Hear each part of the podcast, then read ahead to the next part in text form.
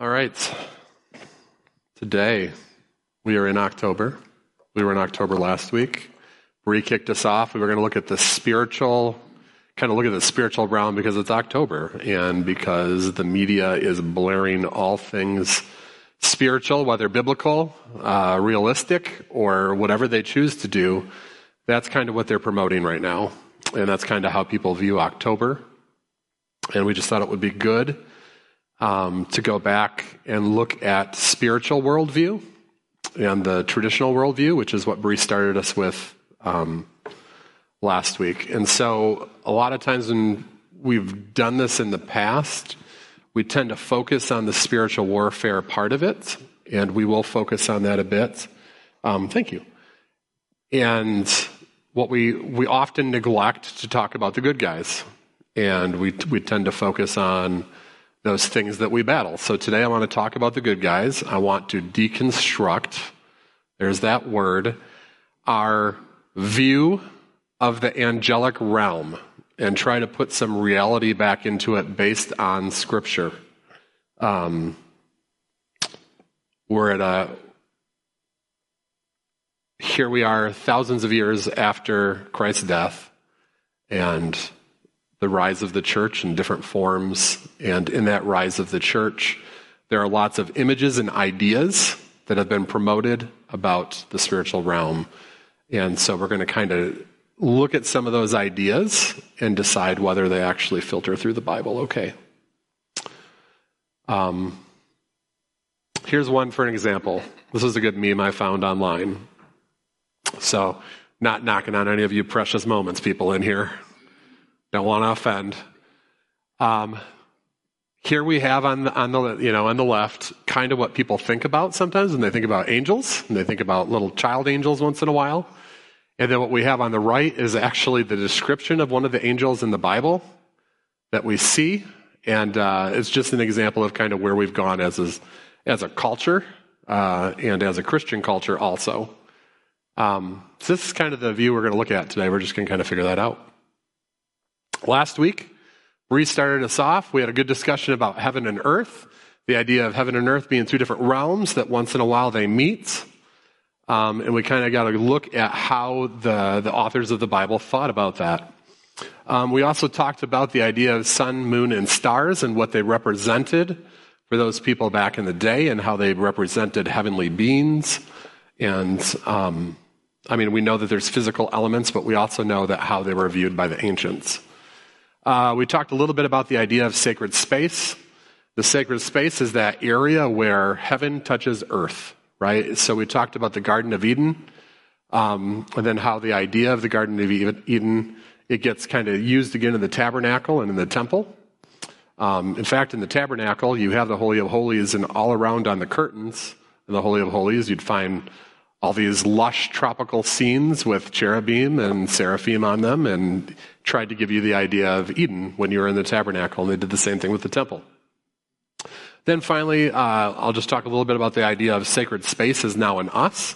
We're not worried about another giant temple in Jerusalem because Holy Spirit dwells in us.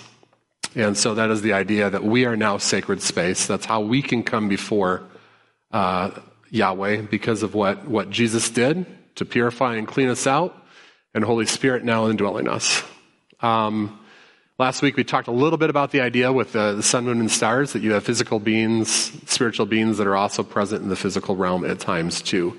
So these these beings go between both dimensions or realms or whatever kind of word you want to put on it. Um, heaven is a place. I like to describe it as a realm. When you say dimension now, uh, with with science, you kind of get different ideas on what dimensions are.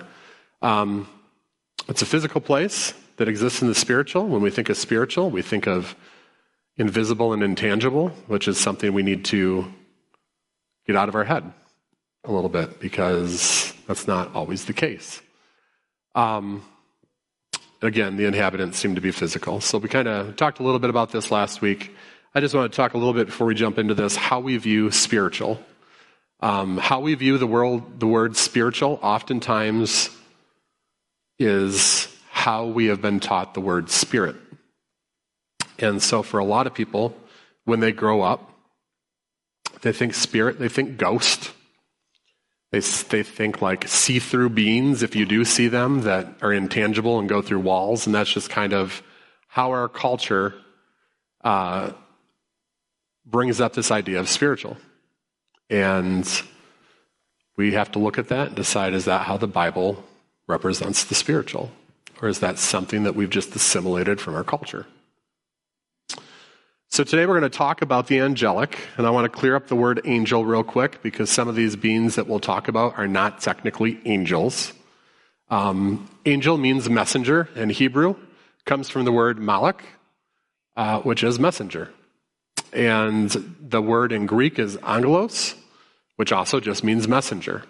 So sometimes we have to be careful when we read the word angel in our Bible, um, because there are times when you read the Hebrew and Greek where they're talking about a human who is a messenger for the king, and they refer to him as a malak, as sometimes what we translate as angel. So we got to kind of keep that in mind that the idea of angel, when it was used in the Bible, was not necessarily a description of like what the being consists of, like, like Tom is human. But Tom can also be a messenger. Does that make sense? It, it's Tom's job would be being a messenger but he is a human. Whereas sometimes now we've taken angel, that, that spiritual being is angel.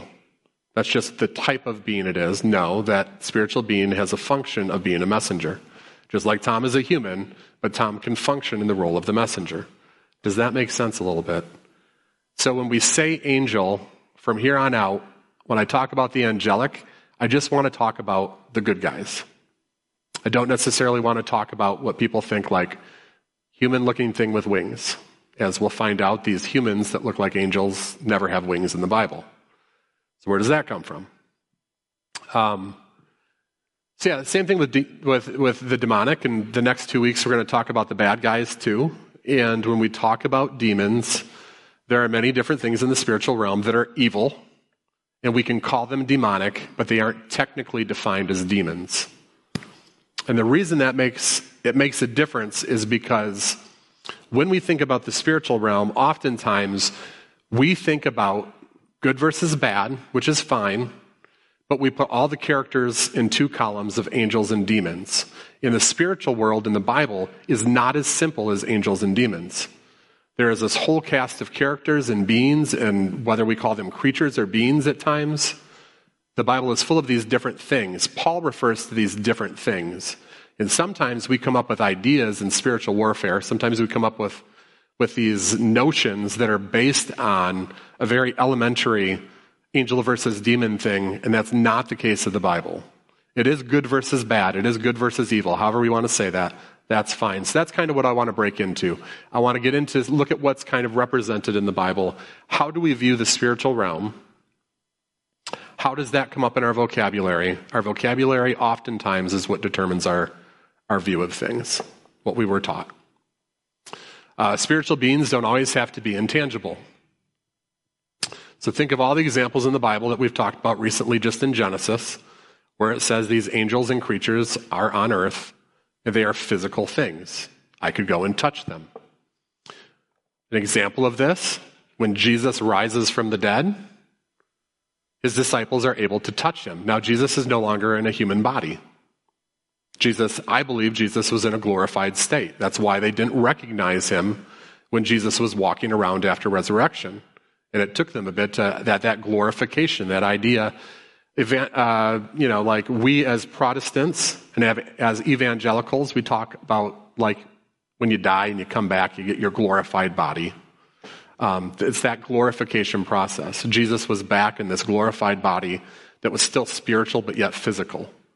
It, it boggles our mind because oftentimes we say that things are either or, spiritual or physical. Um, so yeah, don't don't just try to think of like invisible, intangible beings that flip in and out of doors and through walls and different things. And um, that's a very medieval view on things. That's kind of where it rises from. It, it came from the Catholic Church um, and the depictions in art. First good guy I want to talk about is the ultimate good guy. It is the uncreated spiritual being or beings of a different class. This is the spiritual being that is above all other spiritual beings. This is who we serve. Uh, we serve the Trinity. We serve Yahweh, whose eye, no eye has ever seen him. His very presence illuminates eternity. From the beginning, that was the source of light. In the end, that will be the source of light. It is this, this, if we even want to call it a being, it is, it is the thing that is Yahweh. Uh, we have Jesus, part of that Trinity, who is also Yahweh. Um, he has a spiritual form. We've seen his glorified body before his incarnation. We can see that in the Old Testament. We also see his glorified body after his resurrection. And for a time, Jesus was human for his life there. Um, he was born into humanity. He had a human body. The human body died. After resurrection, he's got his glorified body. So now we have Jesus' glorified body at the right hand of God. Uh, Holy Spirit, unknown form, we don't really know. The Bible represents Holy Spirit as all these different things at times. We see him as a dove, sometimes we see him as fire, sometimes it's, it's a wind. It says it's, a, it's God's breath. Uh, he has lots of forms and icons, if you will, um, and he's in us. So what does that, you know, what does that look like with Holy Spirit in us? And we can go out and represent God in the image of Him through Holy Spirit. This Trinity, there is nothing comparable. So when we talk about spiritual beings over the next three weeks, there's a lot of them in the Bible. None of them compare to Yahweh. People might give worship to these spiritual beings, but there's none like Yahweh. And this was the belief all the way through the Bible, regardless of what people on television would like to tell you about ancient Hebrew belief um, we'll just look at some Bible verses here that distinctly describe Yahweh and Yahweh's supremacy over all other spiritual beings. Um, there's none in the class of the Trinity. Remember, Jesus is the unique Son of God. There is no other Son of God like Jesus. Uh, just going through verses real quick. There's no Holy One like Yahweh. Indeed, there is none beside you. When it says there is none beside you, it doesn't mean that no others exist. How would that be a compliment? How would that be a praise? What it means is that Yahweh is up here, the others are down here. There's no others up here on Yahweh's level, there's none beside him. O Yahweh, God of Israel, there is no God like you in heaven or on earth, keeping covenant and showing steadfast love to your servants who walk before you with all their hearts, who have kept with your servant David, my father what you declared to him. This is Solomon as he's dedicating the temple. O Yahweh, God of Israel, enthroned above the cherubim, you are the God, you alone of all the kingdoms of the earth, you have made heaven and earth. Again, Yahweh's supremacy above everything. Creator, God. For you, O Yahweh, are most high over all the earth. You are greatly exalted over all gods. Who is like you, Yahweh, among the gods? who is like you, majestic in holiness, awesome in glorious deeds, doing wonders. Again, supreme over all the other spiritual beings, lowercase g gods, however you want to go with that. Going back to Genesis where we were last week, and God said, Let there be lights in the expanse of the heavens to separate the day from the night and let them be for signs and for seasons and for days and for years, and let them be lights in the expanse of the heavens to give light upon the earth. And it was so. And God made the two great lights, the greater light to rule the day, and the lesser light to rule the night, and the stars. And God set them in the expanse of the heavens to give light on the earth, to rule over the day and over the night, and to separate the light from the darkness. And God saw that it was good. Just talked about this last week. I'm not going to spend much time on it. This was already in there, and Bree covered this kind of this portion. Um, then that same that same chapter, we get down to 126, and God said, "Let us make man in our image, after our likeness." Did the Hebrews have a belief in the Trinity? You can just answer. No. No, they had a theory of two powers, which was present in Second Temple Judaism, and that was their wrestling with this angel of Yahweh and Yahweh but they did not have a Trinitarian view. So, what, Hebrew, what is the Hebrew writer intending with this? What is the author, who we believe to be Moses, what is Moses' intention with this? Who is our? Make man in our image. Who's the us? As spiritual beings, So I think Genesis precedes us by telling us when the spiritual beings are created. And based on their belief, I think it's when he makes the lights. I think that's a representation of the spiritual beings. And then in 126, the spiritual beings are present for the creation of man. The spiritual beings do not create man. If you read further in Genesis, so God created, but they're with him present. Job talks about this. Job says, Where were you when I laid the foundation of the earth? This is Yahweh speaking. Tell me if you have understanding. Who determined its measurements? Surely you know. Or who stretched the line upon it? On what were its bases sunk? Or who laid its cornerstone? When the morning stars sang together and all the sons of God shouted for joy. So again, this is harkening back to Genesis 1:26. There are these spiritual beings present at the creation of all things.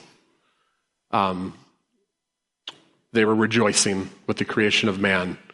This is also why we get that picture in the Christmas story, which is coming up, which actually I guess was like a month ago. But when we celebrate it in a month, this is where you get the story of the idea of Jesus is born. And what do we have? We have the heavenly host singing in the heavens at the birth of Jesus. It's supposed to relay you back to this idea that when God created man, it was wonderful. The angels were very happy about it. And then we get that same, that same typology there uh, at the beginning of the Nativity story with the angels are filling the skies, rejoicing. These sons of God are rejoicing at the birth of new man. Psalm 110 Let the heavens praise your wonders, O Lord, your faithfulness in the assembly of the holy ones. The, the holy ones are these spiritual beings. For who in the skies can be compared to our Lord? Who among the heavenly beings, uh, some translations like the ESV and uh, was it the New Sons of God is like put there instead of heavenly beings. They differentiate it by sons of God. Who among the heavenly beings is like the Lord, a God greatly to be feared in the council of the holy ones? There's those holy ones in council again. And awesome above all who are around him. O Lord God of hosts, who is as mighty as you, O Lord, with your faithfulness all around you? You rule the raging of the sea, and when its waves rise, you still them. You crush Rahab like a carcass. You scattered your enemies with your mighty arm. And so we're just looking at these biblical groups, these sons of gods, these spiritual beings. Sons of gods are referenced throughout the Bible. Um, in the New Testament, who becomes the new sons of God? We do. We do. We, we get to take our place back. We get to, to be restored to that hanging out with God in that heaven and earth in between place. And uh, in the future, we get to rule with God. We are the new sons of God. Paul makes that very clear. That's why Paul talks about right now we're a little bit less than angels, but we will be judging angels in the future. We, we assume our position on that council of the holy ones. Holy ones in the Old Testament is always angels. Holy ones in the New Testament oftentimes becomes the believers. It's that transmission throughout. Um, I won't go down the Rahab thing because I like going down the Rahab thing, but angelic beings, people will call them different things. Remember, we're just going to use angelic just as a term of saying the good ones. Uh, people refer to them as celestial beings, spiritual beings, the sons of God. We even divined uh, uh, our own idea of when you have plural for angels, we like to say choirs. That's why you get it in some of your Christmas songs, choirs of angels. That it's not necessarily that they're singing. You could have a choir of angels going to war. We just call them choirs as their plural. I don't know why we did that. Can be thought of as living creatures. We're going to talk more about the living creatures. Um, they're not human, but they are very similar in a lot of cases when we talk about these beings. So, going through the Bible, we talked about Genesis 1, the first spiritual beings we get. Ultimately, we see Yahweh in the beginning. Then we get a group of these that he created that are in the heavens. Um, and then the next, uh, we're not going to do bad guys, so we're going to skip the serpent right now. We'll talk about the serpent next week. Um, but the next spiritual beings we get are the cherubim. And Adam and Eve get kicked out of the garden, out of that sacred space. And Genesis 3:24 says he drove out the man and at the east of the Garden of Eden, he placed the cherubim and a flaming sword that turned every way to guard the way to the tree of life. I don't know what the flaming sword that turns all the different ways. That's pretty cool sounding. It'd be cool to see. I don't know what it is. The Bible never mentions the flaming sword thing again, but I like it. Hebrew, uh, cherubim come from the word uh, cherubim. It means living creatures, which is why sometimes you see the translation, it'll be talking about the living creatures. Uh, the word is found 91 times in the Bible, and scholars believe it is most likely to be a loan word from the Akkadians. Like it's not something that was generically just brought up in the Hebrew life. It was a borrowed word. We have a lot of borrowed words in the language that we speak. It's not uncommon. The Akkadian is underneath there. It's kind of small for those of you that like to see those old languages. That's what it is. We see them throughout the whole Bible. Uh, we see them on the walls of the tabernacle. We see them on the walls of the temple. And you have the cherubim on the Ark of the Covenant, right? The ones that are protecting, they're facing and protecting God's holy presence that rests between them. Um, they were not baby angels bowed down with their wings. That's not what was on the ark. That's how we always depict the ark in all of our pictures and stuff. They weren't even human like. They were, we'll see. I'll show you some pictures here. Um, all over the ancient Near East, primarily the Sumerian related civs, those civilizations that came out of the Sumerians, they're guardians of sacred space. And I'll show some pictures here of what that looks like. Um, here we get a couple of how some of the cherubim were depicted in Sumeria and in Babylonia and in different civilizations, that smaller ones that formed out of them. You see, they've got the beast with the human head, they have the wings, they have all these things that are described in the Bible. They don't necessarily look exactly like that in all of the things, but that's the idea. That's that sacred being, uh, that strange creature that guards the sacred presence. So we see that. Um, there's the Ark of the Covenant with uh, probably not biblically accurate cherubim on top, but the idea they're guarding the presence of God. That's why the wings are indwelt, is this idea. Now, Egyptians had a box, had something very similar to the Ark of the Covenant. When the Egyptians would build these and sometimes float them down the rivers, the gods would dwell in these boxes and they would actually put idols of gods between the two cherubim. And so this is another instance of Yahweh saying, You don't make an image of me, which is brought up all the way through the Torah. You don't have images of me. And uh, he would come and dwell there. So that's tidbit. Here is another depiction of an old, like the Hanging Gardens of Babylon, and the idea that you have the different steps going up with the ziggurats, and that if you look if I had a pointer, you see the cherubim down below, up at the side. They guard the entrance to the sacred space. So the idea of cherubim are all over the ancient Near East. Um, and they are strange creatures. So when we talk about cherubim, that's what we're talking about. When we get the when we get to Isaiah and you see the Isaiah and the Ezekiel passages with the stuff going on around the thrones, that's what we get. That's where people try to attach wings to angels. That's where the wings come from, from the seraphim and the cherubim. So that's where we get the idea of wings. We'll talk a little bit more about that. Here are some good Bible Project depictions. I like them. They always do a good job with them. And, I, and so those are pictures from the Spiritual Beings uh, videos you can watch online. It's the idea, this is how the Bible describes them strange creatures. Another meme I found I prefer the real cherubs with the baby angels there. I said the real cherubs. They try to give them like an angel with a sword. And then they give them that weirdo Babylonian cherubim thing.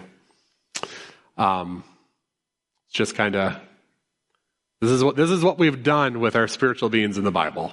We've kind of people are. I think I think it comes from the fact that as we discover more and more about the ancient Near Eastern culture and what these words mean and what they look like, uh, people are afraid that it makes the Bible look like it stole things from other civilizations. And I, I think it's just the opposite. I think, uh, I think Moses is laying down this is how it is. This is the real story.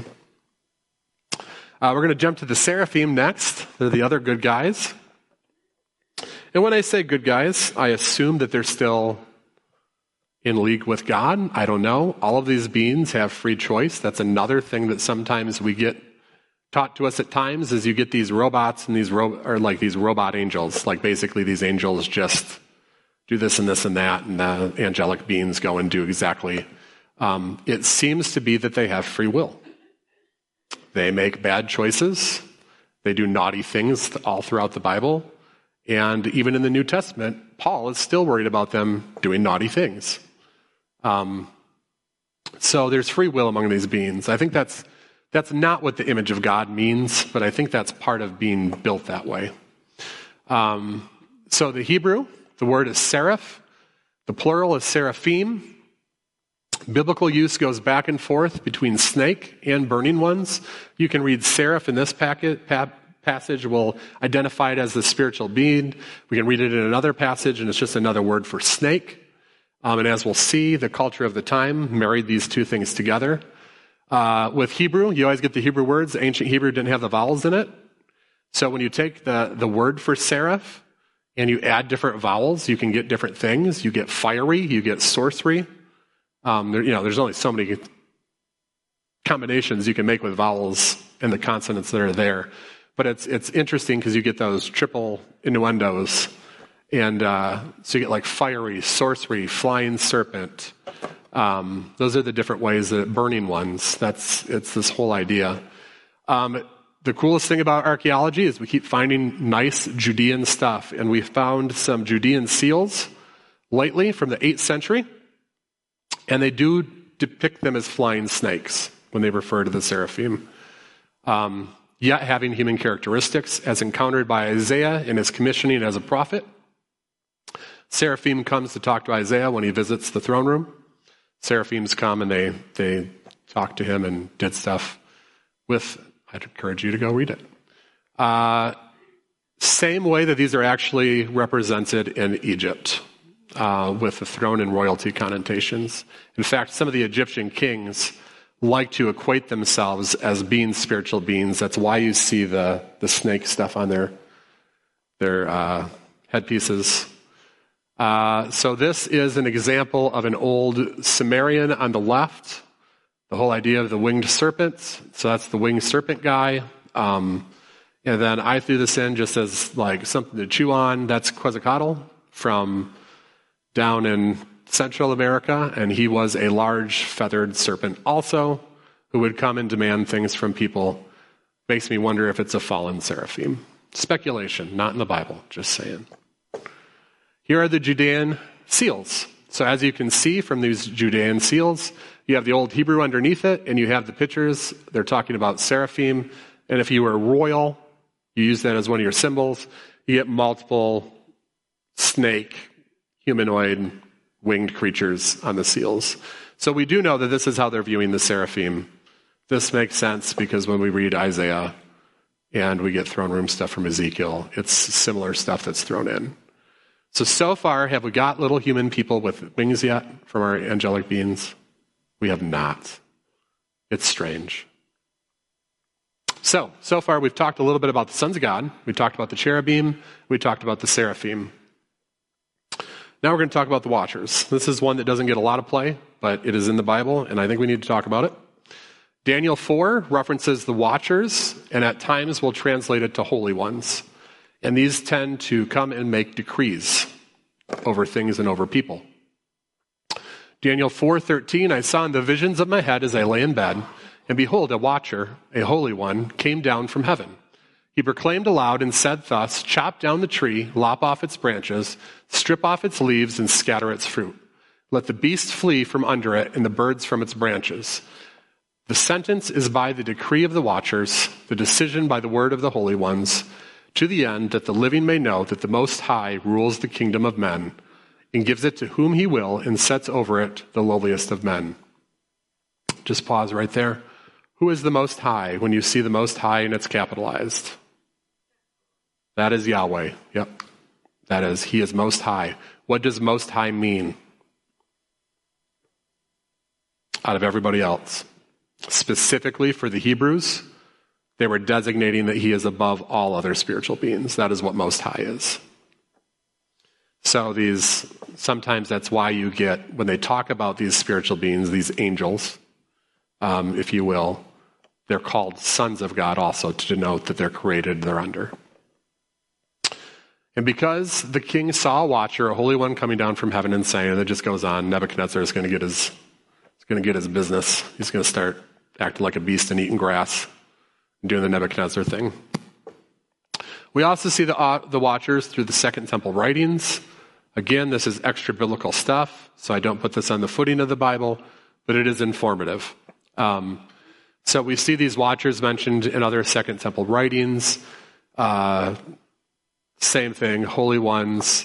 The first book of Enoch equates a group of watchers as the sons of God in Genesis 6 that come down to do the naughty stuff with women. Um, and we'll talk about that next week. Uh, they're referenced in other Second Temple books. Tertullian taught, Tertullian's one of those early church fathers. I think he was about 180 AD uh, when his, was when he was teaching. And he taught that it was the reason of the watchers that caused Paul to command coverings for the Corinthian congregation. So when it talks about covering your head, to not tempt the angels or whatever, he's specifically talking, we, I'm guessing that if I looked into the Greek on that, when it says angels, I'm wondering if it even says angelos or if it says holy ones, referencing the watchers. Um, I could look into that.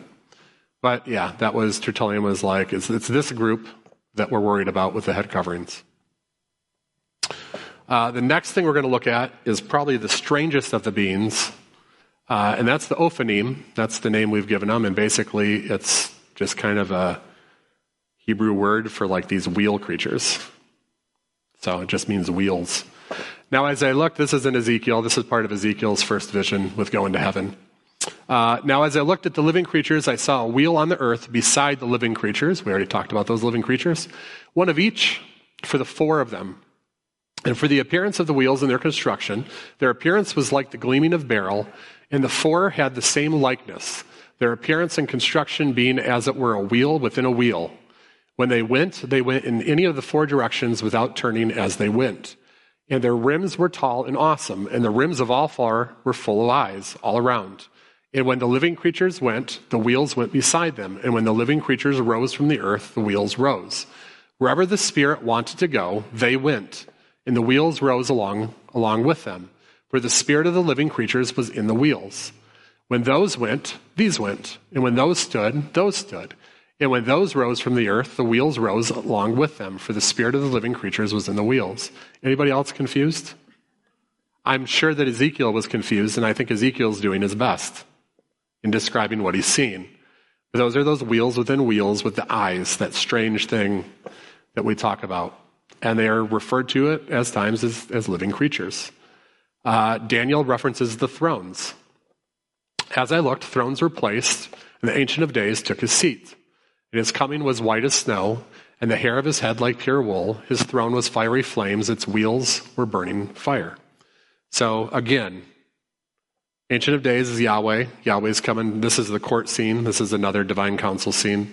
Um, Yahweh is coming down to take his seat. As he takes his seat, the thrones are also coming in, and then it references the thrones by him. Everybody likes to take this throne. They like to take these thrones stiff. If you watch Ancient Aliens, they like to take these thrones and turn them into UFOs. Well, the wheels on the wheels and the eyes were windows. Aliens. That's what they want with everything. So, but the Bible is depicting them as living creatures to the best of our understanding. Like these are, seem to be sentient things that follow both Yahweh at times and follow the other spiritual beings at times. So that's one depiction somebody did. I liked it just because I like the color scheme. Um, wheels and wheels and wheels, fiery eyes, referred to as the thrones for another name. Uh, second Temple sourcing also refers to the different thrones. The early church fathers had an understanding of what the thrones were too. You can get into different things of angel- angelology with it, but we don't need to get into all that stuff. Um, I just want to cover what we see in the we see in the Bible. Um, I will say that Catholics and Eastern Orthodox do have a hierarchy of all these different beings, where they try to place them in some kind of order. Um, again, I don't feel like there's enough in the Bible for me to do that. Some of these things are just mysterious. And if God wanted us to know more, He could have put more in there. But here's so we've gone through the spiritual cast so far. So we have sons of God, which we can kind of equate as watchers for the most part. Cherubim, seraphim, the ophanim, at times thrones. Um, and then we have coming up our angels in quotation marks. These are the ones we like to talk about the most and put in movies and ridiculous, a lot of ridiculous things we do with angels. Angels coming down and falling in love and having a romance movie, but oh, he has to give up being an angel. That stuff's just weird. And then the other thing we like to do is, well, he died. He's an angel now. Yeah, that's, that's not an angel either. He's, he's a spiritual being because he always was a spiritual being, but now he might be a spiritual being with a glorified body, which is way cooler than being a spiritual being in our bodies. Um, but he's not an angel. And we have a lot of angel stuff and a lot of the New Age where, uh, yeah, just an angel. People come back as angels. There's angels and all these different religions and New Age things, which we're going to talk about the bad guys in the next couple weeks, and we'll we'll brush on a bunch of New Age stuff. Um, angels, we first run across them after we get through the world history portion of Genesis, which is one run through 11. Talked a lot about Genesis. We've actually talked about a lot of these first angel things in the last couple weeks. So they appear human like, but also distinguishable. So we get these angels that show up. Remember, they show up for Abraham at times. Um, I'm not going to talk about angel of Yahweh a whole lot because we've spent a lot of time on angel of Yahweh in the past and my feelings on angel of Yahweh. Um, but we do get these human like creatures that show up. They people realize they're not human, but at the same time they look human. They're talk, talked about being as men. Uh, there's no mention of wings ever for these angels that show up. No wings. Just down with the wings thing. Uh, angels are walking around. They do human things. They walk around. We see them eating food. They are reporting to Yahweh. They take their orders. They can go do things. Uh, evidently, they're allowed to make decisions. So, for example, the angels, when they went into Sodom, we talked about that story not very long ago. Those angels that went into Sodom went in to judge and check it out and see what was going on, and then they made the decision to follow through with what was ordained by Yahweh. Um, we see a lot of that. Hebrews even drives drives back the point that hey, let brotherly love continue. Do not neglect to show hospitality to strangers, for thereby some have entertained angels unaware. And if you read Hebrews, Hebrews actually starts out like the first two chapters of Hebrews is, is angelology. Like if you read it, it's trying to determine to these people to let them know that Jesus is above these other beings because he is God. That's Hebrews 1 and 2. There's a lot of good stuff in there. The focus is angels. It's, we never read it as the focus of angels, but when you get in there and you start reading, you're like, oh, Hebrews 1 and 2 are definitely like that. Whoever is writing these group of Hebrews, I have my theory on who it was and who he was writing to. There's this, this recognition of angels and what angels are. And at some points, you do have offshoots where people worship angels, which is not allowed. Um, we can talk a little bit about the archangels. There's different theories on this. We don't know if they are a separate class to its own or if they're just the leaders of these angel people that we talk about that show up on earth. Um, Michael is one that's mentioned in the Bible. He is the Prince of Israel. He's referred to as the Prince of Israel in Daniel. And his name means who is like God. Mormons, JWs, and Seventh day Adventists all have different views on Archangel Michael. So Mormons equate him with Jesus and Jesus' angel status. Uh, JWs do something very similar. And uh, the Seventh day Adventists still say that he's, he's Jesus, not yet God. It gets tricky depending on the Seventh day Adventist you talk to. Um, I believe that Michael was the Prince of Israel. And we've talked about the princes and those set above the nations. I believe that's his role. He's referred to as an archangel. Uh, the next time we meet a named angel, we get Gabriel, which means God is my man, some people have equated God as my strength or God as my strong man.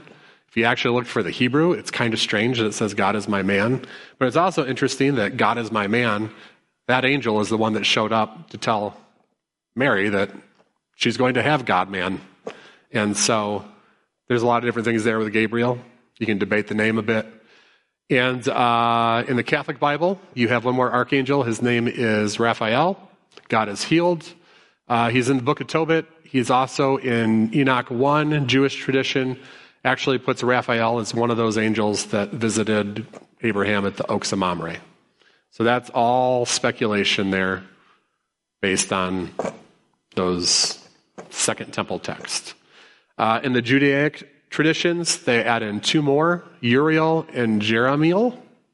Um, but we don't see those in our Bibles or the Catholic Bibles either.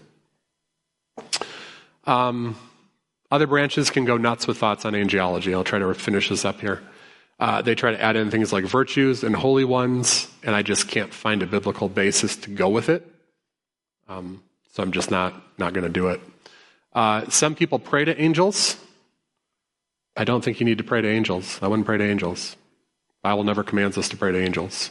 Uh, I also see people, especially in the charismatic Pentecostal world, they try to command angels to do their bidding. And uh, we never see an instance in the Bible at all of humans commanding angels to do things. I don't know where people get off on that. Um, what we see is that Yahweh has this entire cast in the spiritual realm that do things for Yahweh. And some of them choose not to do things for Yahweh and go against Yahweh. Um, I would stay away from commanding angels. Some people really feel like they can do it. I personally would just stay away from commanding angels. Uh, we don't become angels. Nowhere in the Bible does it say we command, we become angels. That is a medieval view. They used to put it in art sometimes, they put the halo on the dead person to show that they're dead in scenes. You can even see that in modern depictions. In Dragon Ball Z, when people die and they're in the spiritual realm, they have a little halo on their head. It's even permeated Japanese culture. That's all medieval view. Um, we can talk about ghosts in a couple weeks. I'd like to talk about ghosts and what the Bible says about our idea of ghost. Um, but, so this is just like, try not to do these things. If you do do these things, like some people, I see that the praying to angels is very prevalent in the New Age movement. There's certain angels that will give you protection from certain things. It's like they wanted to ignore the praying to saints part of some religions and just pray directly to these spiritual beings. If you pray directly to spiritual beings, good luck with that. I wouldn't do it. Uh, what I wanted to do today, hopefully we see, and I know it's kind of felt like maybe a biology lesson at times. The spiritual realm is vast. We can't get stuck with the view that everything is base level angels and demons. Uh, I also don't want to get stuck with this base level that people think that angels on earth can just do whatever they want. Like, have you thought, like, these angels showed up to Abraham. They're walking around. They're eating food. They're doing physical things. Some people think like angels can just like teleport by thought and go different places and different spirits just operate like that. There seems to be physical constrictions on these spiritual beings when they're here.